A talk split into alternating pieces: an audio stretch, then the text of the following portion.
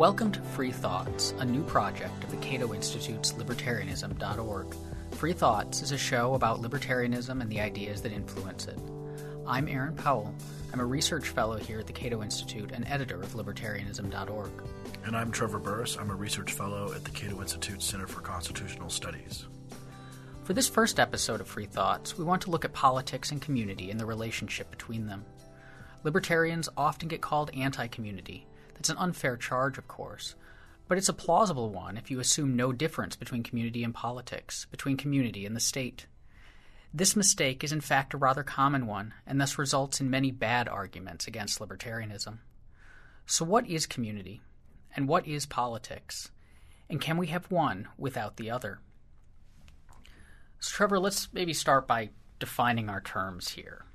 Um, most people, I think, have a good sense of what community means, but we can we can get to that one. But let's start let's start with politics. Like when we talk about politics and we contrast it with community or compare it to community, what what do we mean by that? Well, generally, we're talking about some method. Uh, you know, there's a lot of whether it's dictatorship or anything like that, but in, we just can stick, I would say, to modern political philosophy, some method by which uh, a group of people enact control. It's usually voting over other people in the in the area. It's it's to, it's not voluntary. That's first of all clear. It's not all voluntary. No, and I think I think the voluntary is that's the really important issue here, uh, and that's where we start to really distinguish politics from community.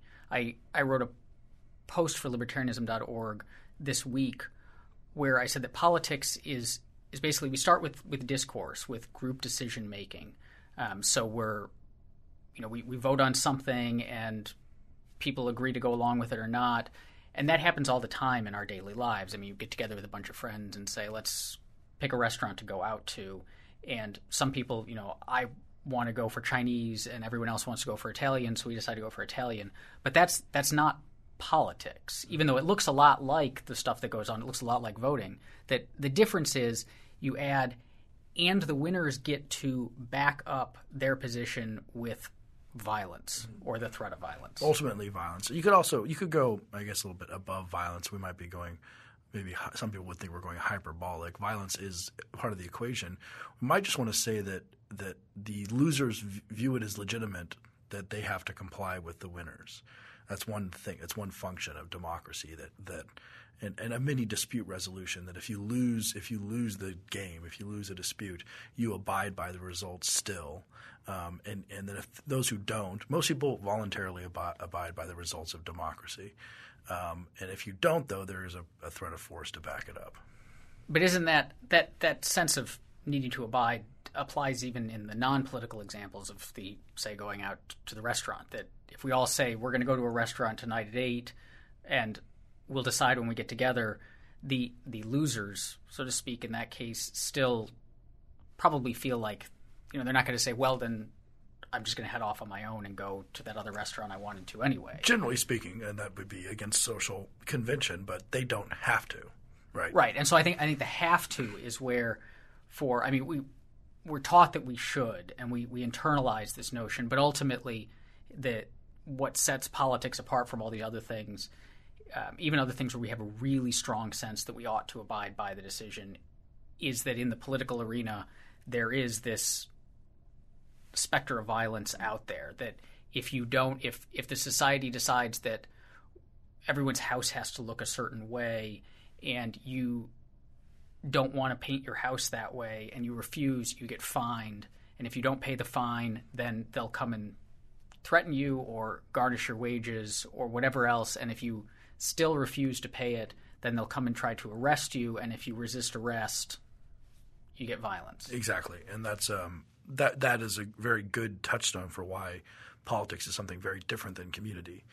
you don't have that in your your going to dinner example, or even necessarily in a gated community. Uh, a gated community can bring force upon people, but it can't make you live there you could say that the state can't make you live in the state, but that gets a little bit uh, difficult for something you've been born into and, and, everything around you. All your friends, uh, they all live there. You'd like to stay there, uh, and of course, the violence is is the crucial thing, and that gets us to the, uh, the the definition of the state that is most often used by libertarians and non-libertarians, which is the the holder of the monopoly on violence within a geographic location.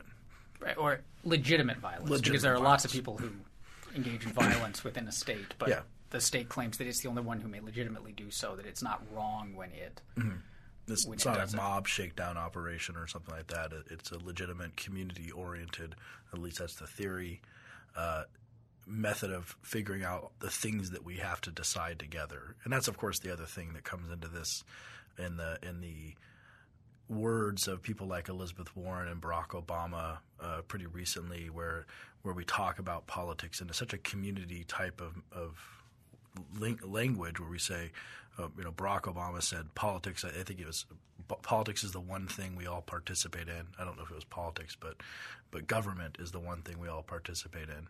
And then similarly, we have Elizabeth Warren saying, you know, you didn't build that, and, and other people picking up that that vein of of discussion to talk about how this integrated whole that we live in, where we vote and choose all these things through political methods, and then use violence ultimately to enforce that against the people who lose that that election or decision making, uh, that that that is some sort of instantiation of, of the general community where we depend upon each other.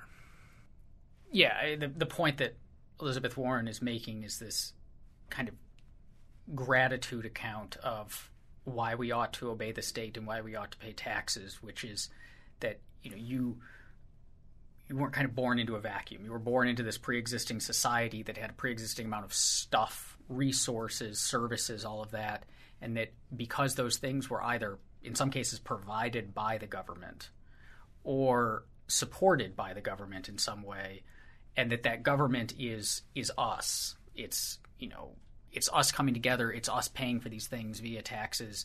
That anything that you any goods you derived from using these things you found in the environment. So the education you got going to the schools, the places you were able to go driving on the roads, whatever else. To some level, you owe everyone else for that, and because the government is everyone else in this view, you owe the government. Mm-hmm. And so then you're then obligated to both obey the government, respect its laws so that it doesn't have to use violence against you, and to continue to pay for these services, to kind of pay it forward. as much as the community uh, demands, I guess. I don't know if Elizabeth Warren would draw an upper line of, for example, progressive tax date taxation if that was your fee for, for you know becoming a millionaire because you use roads and schools. But aside from that, I think that it's interesting to take the uh, what I what I have called and, and I know what we have called together extremification of the of the conversation. So the counterpoint to, and we're recording this during the government shutdown, so we're hearing a lot of discussions of, you know, anarchists. I'm making scare quotes there, uh, Tea Party people, and then uh, not people who want to keep the government running, and the Tea Party people are against community and against government. This kind of rhetoric. So the counterpoint to the Elizabeth Warren, Barack Obama, we're all in this together. Government is what we do all together. Uh, is the idea of the atomistic individual who apparently, or at least in terms of the straw man argument, denies that fact totally and thinks that men are islands. I, th- I think that's sort of a, a caricature we get a lot. Yeah, we get it. We get it quite often. It's probably the that that's probably the most common one next to maybe we're selfish and greedy and just want to get whatever is ours at the expense of everyone else. Um, although the two are very related in this kind of straw man picture of libertarianism. In fact, that that particular charge has shown up quite recently in several attacks against libertarianism published. So there was uh, Peter Corning publishing in Psychology Today wrote a piece on called I believe "What's the Matter with Libertarians" or "What's the Matter with Libertarianism," uh, and he he said that quote the more radical versions of libertarianism rely on a terminally deficient model of human nature and society, and he adds. We evolved as intensely interdependent social animals. So keep in mind, this is what he's saying. This is what he's saying is the real model that, that libertarians Deny, reject. yeah. Um, so he says that the real model is we evolved as intensely interdependent social animals, and our sense of empathy towards others, our sensitivity to reciprocity, our desire for inclusion, and the loyalty to the groups we bond with, the intrinsic satisfaction we derive from cooperative activities, and our concern for having the respect and approval of others all evolved in humankind to temper and constrain our individualistic selfish impulses. So there there you've got that. In a in another one called Libertarians Are the New Communists, an op-ed published in Bloomberg by Nick Hanauer and Eric Liu, they said radical libertarianism assumes that humans are wired only to be selfish, when in fact cooperation is the height of human evolution. Yeah, these these quotes, when you look at them, they, they strike me as really interesting. We, we could have discussions about how much. Let's just take the welfare state. I mean, there's so many other things we talk about, and, and but the welfare state is, is always a big one. And and we have these people uh, advocating for forced welfare payments, right? And saying, and apparently, I would assume, not believing that voluntary welfare payments, uh, charity, private charity, would do the job. Uh, yeah, because we should, we should be clear what they're not when they talk about we are libertarians or these radical individualists and selfish and whatever else. They're not. They're not saying libertarians are going out there and violating basic rights in order to get what they want. They're not saying, well, libertarians are these are, are muggers and are out there stealing from people. Well, they might think that about businessmen or something like that. Sure, yeah. but I mean, we're talking like like Normal, genuine yeah. muggers on the street. Like that's not what they're saying we are. What they're the reason that they are saying these things about us is because we are rejecting certain ways of interacting with and in their minds helping other people. Exactly, and so so if we, the welfare state, if, if if they apparently think people need to be coerced into providing welfare, and we think that people can be pretty good at providing charity by themselves, you have to kind of ask who is actually thinking people are selfish, right? Um, we we we need to have you know temper and constrain our individual selfish impulses. Uh, we have uh, we are that we are wired to be selfish when in fact cooperation is the height of human evolution, but they need to make people through force behave the way that they are saying people are anyway. There's a, there's a little bit that, that, people are so cooperative, but they're not cooperative enough for us apparently. Is it possible though that their argument is with a certain type of utopian thinking that they see libertarians as engaging in because if if we replaced all coerced welfare system um, welfare programs with totally voluntary, like private charity. So right now, everyone pays taxes in some form or another, and and por- a portion of each person's taxes goes towards these social welfare programs. And let's assume that it then is just dispersed to people who need it. There aren't these inefficiencies. Yeah, so there's just no, there's no noise in the system. Right. It's, it's just going um, then then under this coercion, everyone is participating in providing welfare for the needy. If we got if we went to a strictly voluntary system, many people would continue to give, just as many people right now give to charities. But it is the case that fewer people would give mm-hmm. yes. in a voluntary system. Yeah, that would just be an economic calculation. Uh, your marginal person would stop giving. There are people who are really into giving to charity, and there are people who are less into giving to charity. So those people would stop giving. And that's always a question of, of economics uh, in terms of how much private charity would result.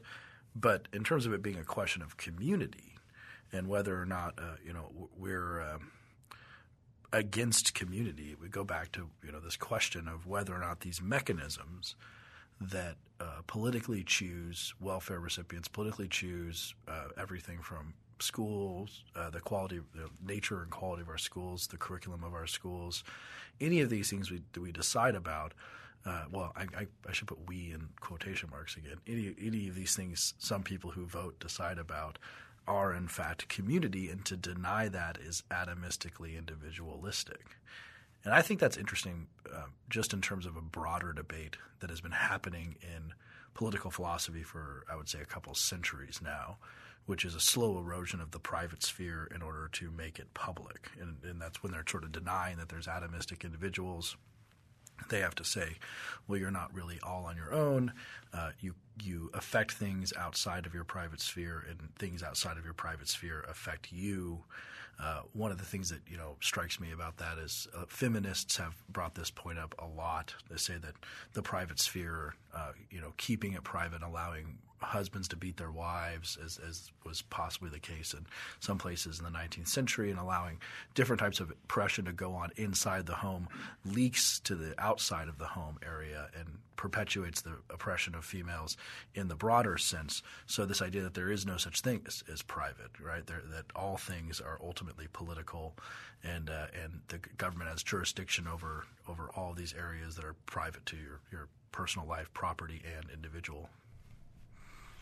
Let me ask, just stepping back and going back to the, the violence issue, because we have gone into community. I want to talk about what the, these different conceptions of community, like what the libertarian view of community actually looks like and how it relates to politics. But the the question of violence here, we we often, I mean, when we call something violence, there's there's a sense in which all violence is illegitimate, right? That it's not it's not acceptable to engage in violence, and so does there's a presumption, that, at least. Yeah. So, so is that actually the case? Like, do we have to? Is there a place for violence within politics, or is there, so? I guess is there a place for politics?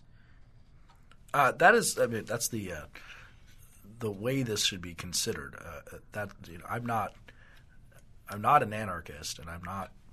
I find I think about where politics should be in a place, and I kind of think about this. Um, best represented is sort of where our Venn diagrams most overlap.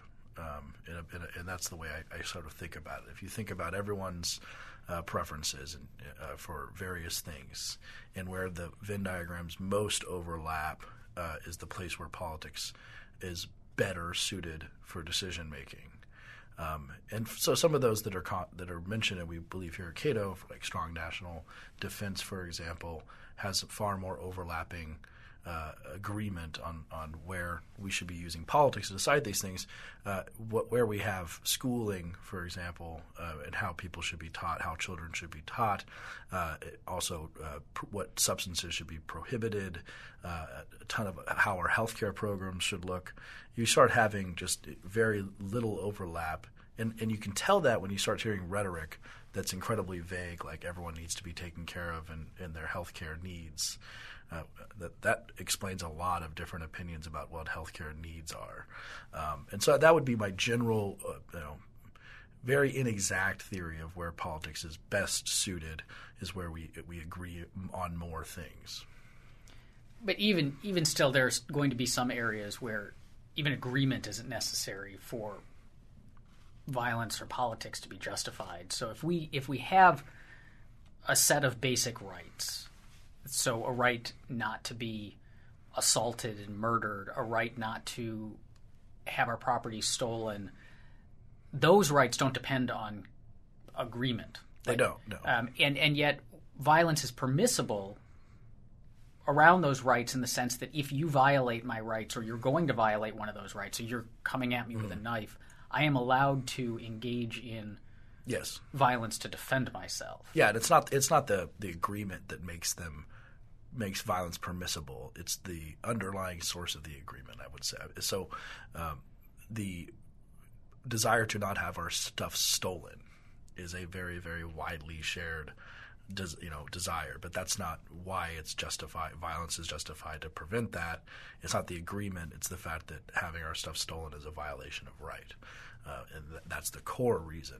But again, that gets you to what the meaning of like um, minimally normative state, which is what a Hayekian term would be, um, or, just a minimal government that, that protects life, liberty, property.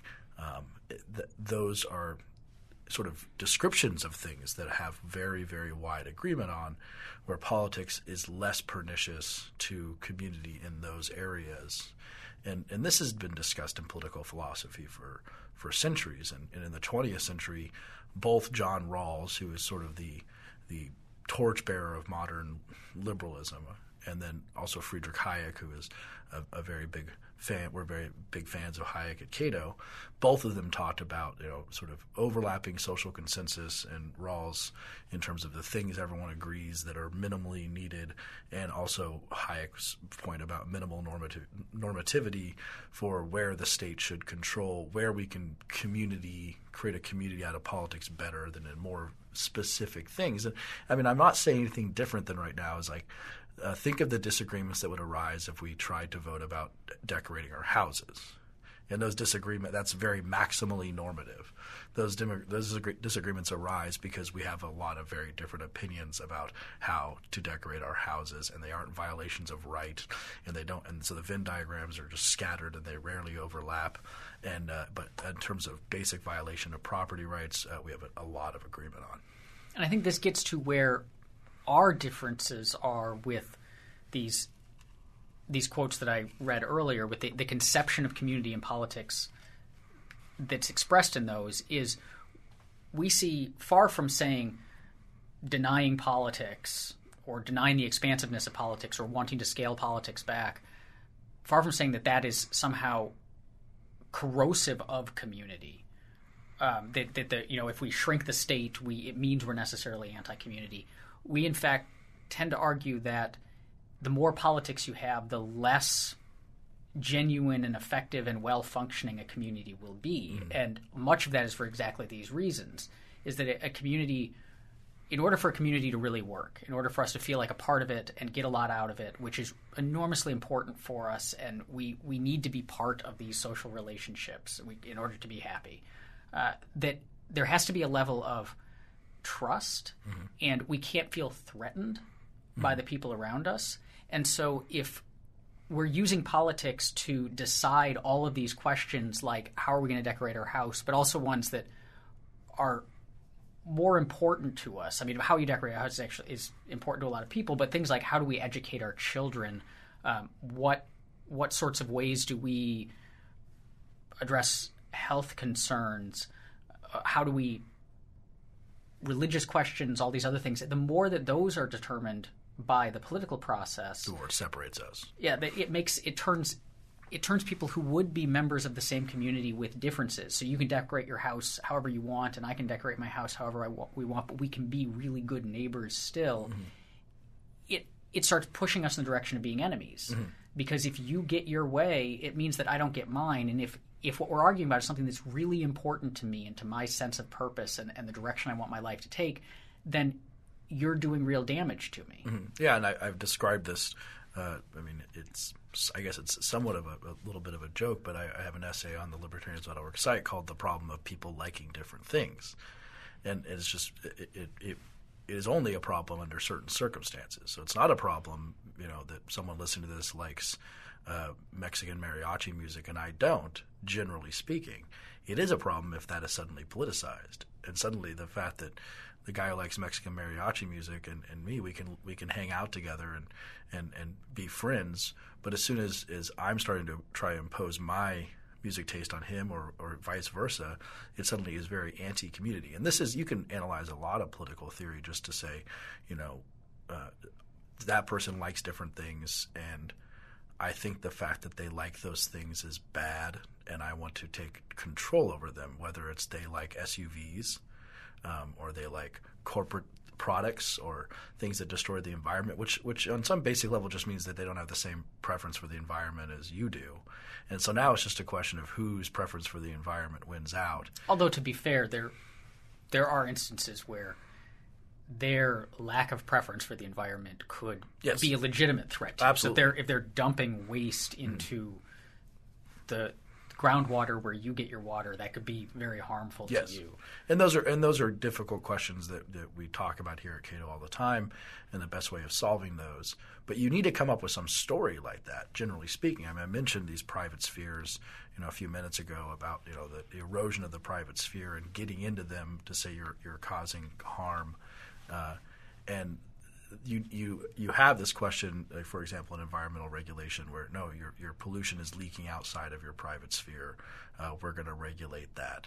But generally speaking, private spheres are very like respected private spheres are very good ways of letting people live together uh, in a in a community oriented way in a good fences make good neighbors type of way where we're suddenly all not uh, you have control over your place and I have control over my place and barring some sort of leakage that's generally the rule.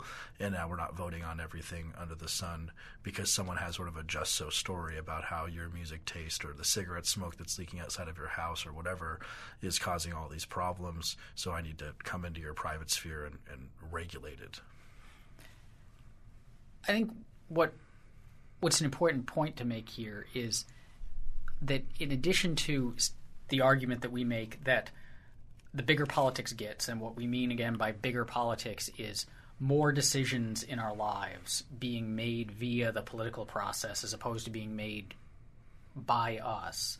Um, and and by us does not mean just radically isolated individuals who are totally uninfluenced by anyone and anything around them because all of us are deeply embedded in cultures and communities and families and networks of friends and they influence the decisions we're going to make and it would be i mean to a large extent impossible to make decisions that weren't influenced in some way by all of that but but those are still those are still voluntary decisions mm-hmm. in the sense that they're not they're not backed up by violence if they're you know they're not being coerced upon us.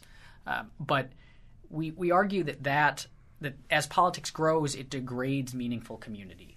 But it's also the case, and these are, I think, it's a subtle distinction, but they are distinct. That also, the smaller politics is, if politics is reduced to just the state is reduced to just respecting these rights and protecting these fundamental rights, that that will have a huge positive benefit on community. The community will flourish even more than it already is. Mm-hmm. Yeah, and that people will, will solve things voluntarily.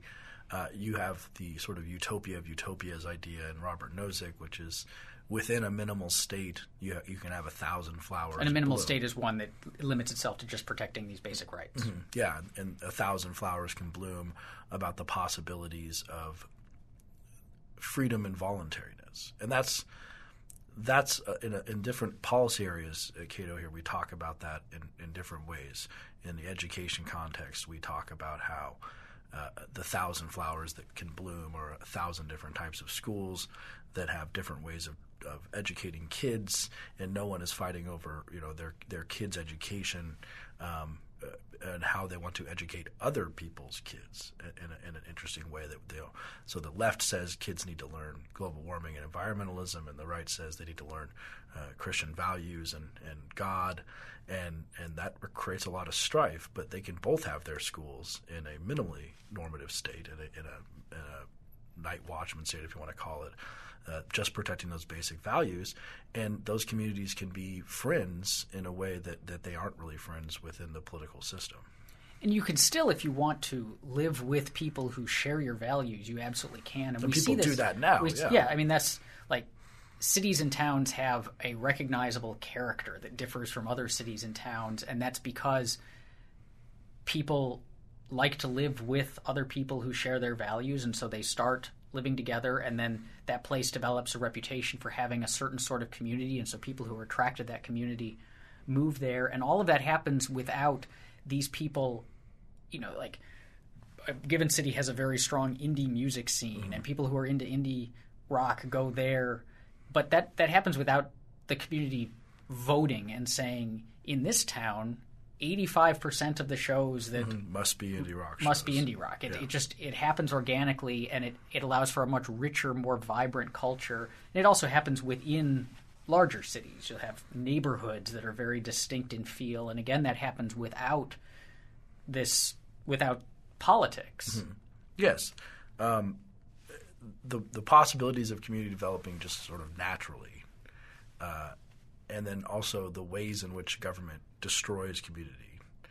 I think it seems it seems clear to me now. Of course, I'm biased, but it seems clear to me that if you look at the the sort of ways in which government destroys community, and we've talked about some of them, such as voting on education, uh, which both destroys the possibility of multiple education systems and makes you probably not like maybe your neighbor with the Mitt Romney sign if you have an Obama sign, as much as you might like them if you weren't fighting over each other's lives. But you also have the possibility of uh, you have the actuality of the government destroying community in, in far more clear ways. So we have a drug war, for example, that has eviscerated inner city black communities in particular, but tons of communities around the globe, including South America and Latin America.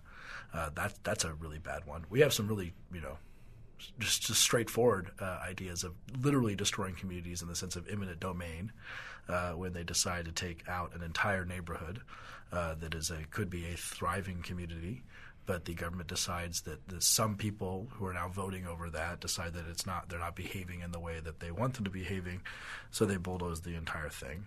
Uh, that happens a disturbingly large amount of time, uh, uh, disturbing a, a, lot, and uh, and so there's very direct ways that the use of force that, that the government is prohibited or permitted to do that uh, no other entity is allowed to do is is destroying communities in an incredibly pernicious and, and damaging to just the human spirit type of way. So, you know, that's one of my first responses to the atomistic individuals. Like because I believe that people, you know, are allowed to put a substance to their body if they're not hurting anyone else, that means I'm not going to break into their house and uh, put them in a cage because they did that. And that is a destructive community at such a fundamental level that it would be hard to imagine an argument to the contrary. Well, let me see if I can come up with one. Okay. Uh, let me let me push back by saying, okay, so a lot of the examples that we have given are of people who have basically different tastes using the state to enforce their tastes if their tastes are in the majority or whatever way other way they're able to win in the political process which doesn't necessarily mean being in the majority and often in fact doesn't mean that but it's it's about forcing your tastes upon others. Mm-hmm. So, what kind of music you can listen to, some some education stuff. What you can but, smoke, what you can drink, what you. All, all but stuff. it seems like the response that could be given to this is that's not really what most of politics is about. Most of politics is about kind of two broad categories of things when we're you know doing this large scale kind of social engineering. Is the first is preventing people from causing harm to others that can't be prevented from just like you know through these voluntary means of just asking them to stop or or whatever else or moving away. So the the really toxic pollution is one example.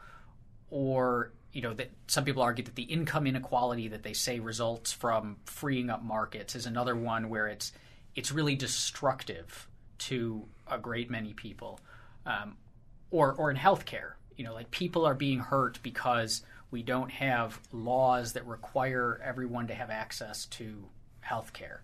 And so we're not, this isn't about taste. Like everyone would like to have health care. Mm-hmm. Um, and, and everyone would like to have access to a whole range of things. Uh, so there's there's that sort of thing um, where we're you know this is we're stopping hurt. That's what we're doing with politics. Um, but the other one is is we're stopping people from hurting themselves. So what we're doing is it's not that we're forcing our tastes upon them. It's that we're saying, look, for whatever reason, weakness of will on your part, poor upbringing, lack of access to whatever resource necessary, you are doing things that are maybe destructive to others, but more importantly, destructive to yourself. And and so we're going to help you, even if by help we mean using violence to stop you.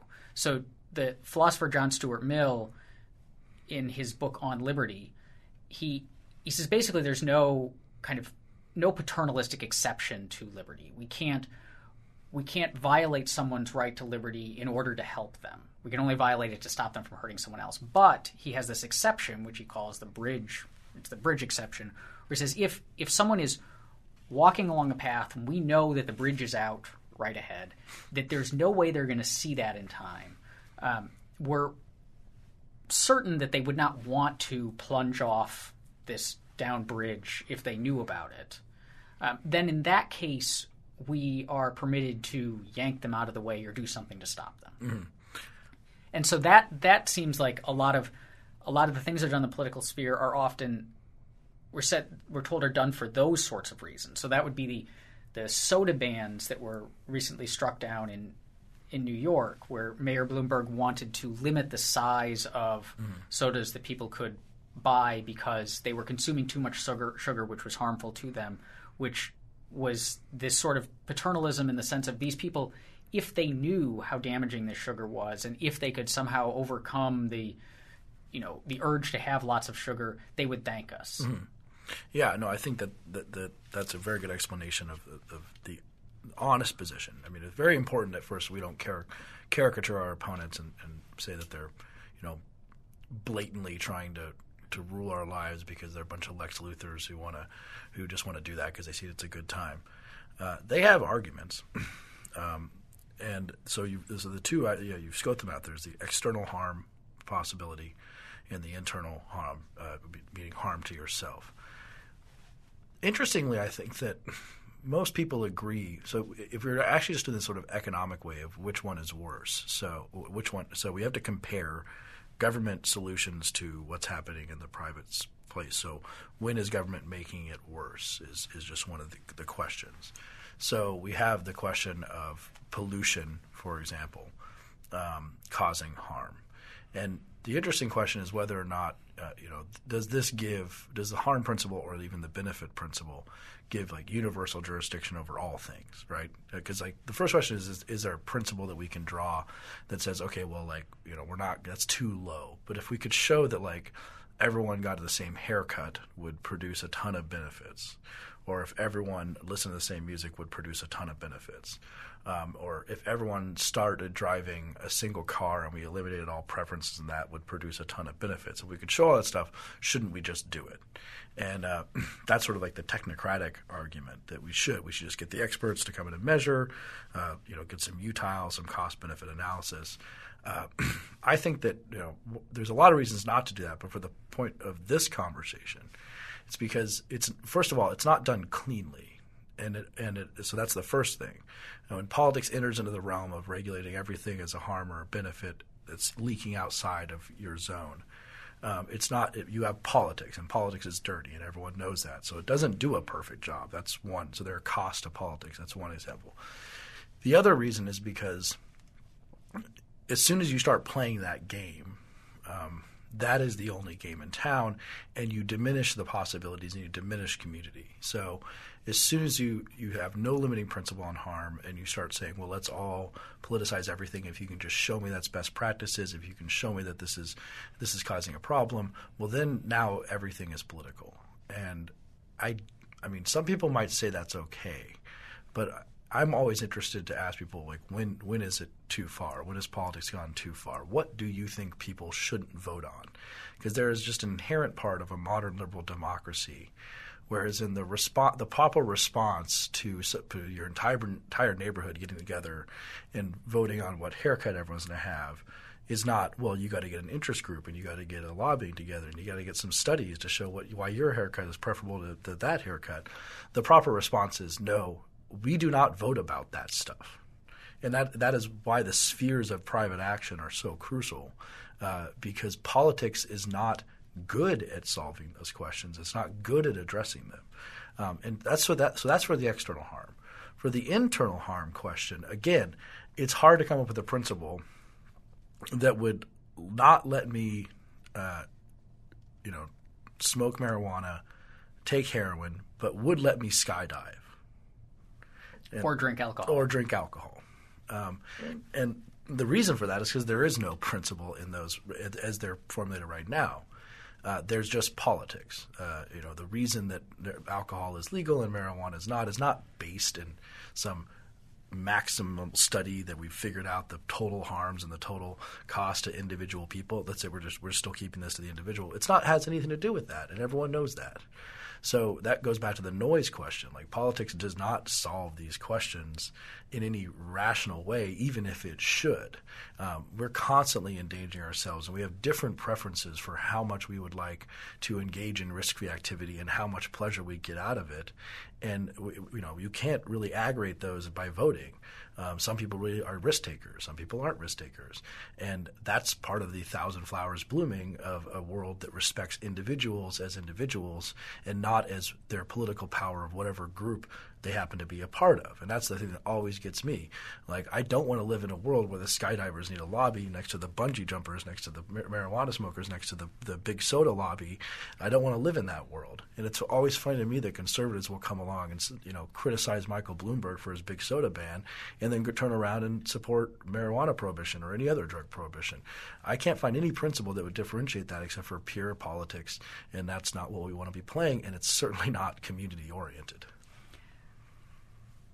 it, it always when when we get charged with being anti-community, I I confess to often just being baffled by that. Hmm. But when we yeah. get told like that we are, you know, that we we reject cooperation um, as as just a entirely like cooperation out the window. It's not doesn't good. exist. Yeah, um, or that we reject social ties and all of that. Like I just. It, or even was, the better one is what that that we are libertarians because we want to you know be parasites on people and suck them dry. Yeah, like these just they don't.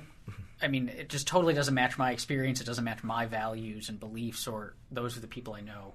Um, but I do think that there is there's a a certain sort of rhetoric that gets engaged in a bit by some libertarians that doesn't support this view, but if if not quite understood, makes this view look a bit more plausible. Mm-hmm. Um, and I think that that's this focus on rights when talking about morality. Mm-hmm. So libertarians, libertarianism is a first it's a it's a philosophy of government. It's a philosophy of what's the proper role of the state. Um, but then there's this distinction that gets made between thick and thin mm-hmm. libertarianism. So thin libertarianism says all that this is about is what the state is permitted to do and not permitted to do. And anything that's not a question, so that the state's not permitted to get involved in this, that is just something we're not even going to talk about because that's not what this political philosophy is about.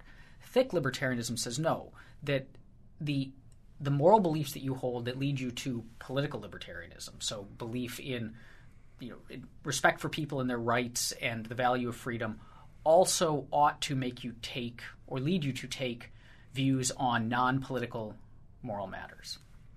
Um, and I Such think as that, like private discrimination or something like that, for example. Sure. Yes. Yeah. Yes. Exactly. And so I think that people who see libertarians as anti-community often don't see this distinction and don't see that, that the thin libertarianism, which is what they often attack, um, is is just about politics. Mm-hmm. And so I think it should be clear that you know we're not we do not deny that morality is bigger than rights. Mm-hmm. You know that respecting rights does not exhaust the range of your moral duties. You have all of these moral duties beyond that. Or you know, I p- tend to take this more Aristotelian approach to morality, which says that it's not about like how should I behave, but what kind of person should I be. And so you have these characteristics like being just and being courageous and being kind and beneficent and all these other things and we should we should embrace those values and and live them out in our lives. And so, yeah, respecting rights is part of that. It would be, you know, the being just would mean respecting rights. But there's other things. We should also be kind and we should also be generous and all these other virtues. And so we, we have to be careful to not make it look like we think that the only guidelines on how we behave towards other people are respecting their basic rights. Mm-hmm. Because then that that does end up looking like we don't really care about community. Yeah, and I think that that brings up very fascinating questions. Um, so we can say that we think the government should do just a minimal amount of things, but that the people have higher responsibilities than the government. And of course, that's what we do say when we say you know private charity is is a moral responsibility, but not one that the government can effectively or or should enforce. But those questions, there there are very difficult questions that arise from that that libertarians debate internally to ourselves, and some of them, for example, uh, the often mentioned Civil Rights Act debate. So whether or not government should be, and this goes back again to piercing the private sphere, right? The, uh, the and a very sort of and I mentioned the feminist thing about the thing that happens in the private sphere is not divorced from the public sphere. So the Civil Rights Act, based on the theory of, of getting inside and telling private individuals who they can and can't discriminate against, is something that, that libertarians talk about. But you, it is that is entirely dis, consistent viewpoint to say that I believe that the government should not mandate that stuff. Um, but I also believe that people, I firmly believe people should not discriminate based on race and gender and sexual orientation. That is an entirely consistent viewpoint. It's interesting when people take their viewpoints on morality in general. I believe that people should do all of these things that I think are good, and therefore I believe that government should make people do all these things that I think are good and not see that those have to be the same level of moral obligation. And I'm not saying I disagree with the Civil Rights Act of 1964. I think there's a lot of very good arguments for it, but we have the discussion, which is one of the things that they'll lob criticisms at us that like that we if we even wonder about and question uh, interfering in private activity, we're off the reservation for you know normal political discourse that we even question the Civil Rights Act. Never ever bringing up the fact that you know, you know, the fact that they are okay with you know throwing people in cages for years and years at a time for private drug use is so totally unacceptable that that we, we should attack them for that. But aside from that fact. Uh, you know that happens a lot. It happened to Rand Paul. Here's a single thing that I can show your ideology may not believe in. Therefore, uh, your entire ideology is is corrupt. Uh, that's just a silly way of argument. It shows they're not taking us seriously. But it is, I mean, it is a fascinating question. For example, why the government can come in and, and prohibit private discrimination in a business, but they can't do it in dating. you know, it, it, may sound absurd, but like, you know, if it's just like some guy's like, well, I don't date black people. Um, it's like, well, that's okay, but you have to hire them. I mean, and there have been a lot of legal theories that come up with that for how you pierce the private sphere. But again, going back to you can you can think that it's totally and completely morally obligatory to, to behave in some way, but the government doesn't have to make you do it. And you could also think that the voluntary method of doing that makes you more moral than only doing it because of the threat of force. And that brings us back to where we started, which is this distinction between politics and community. That when you recognize that politics, whatever else it is, always has this element of force or the threat of force behind it, then you can see how you can be opposed to that, but very much be in favor of well functioning communities.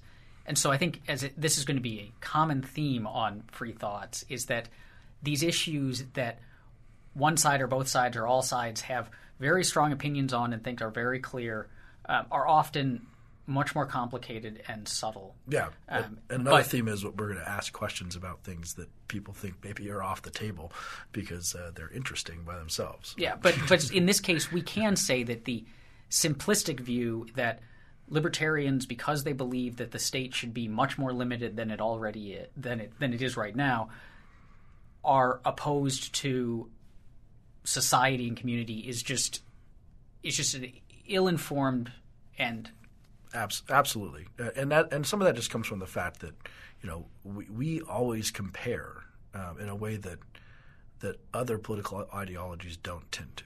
Uh, we, we, we say, oh, here's a problem in the market, and, and I believe in market imperfection and market failure, and then we compare it to government failure. So one of these things is well, here are some problems with community. Yes, people can be you know racist and they can do horrible things in community, but we have to compare it to what government does. We always have to compare because we do that. We can say, well, I'm very pro community. I think government is anti community, and that's why I don't think it should be involved in these situations. Thank you for listening to Free Thoughts. If you have any questions or comments about today's show, you can find me on Twitter at a ross p. That's A R O S S P. And you can find me on Twitter at T.C. Burrus, B U R R U S. And to learn more about libertarianism, visit us on the web at www.libertarianism.org.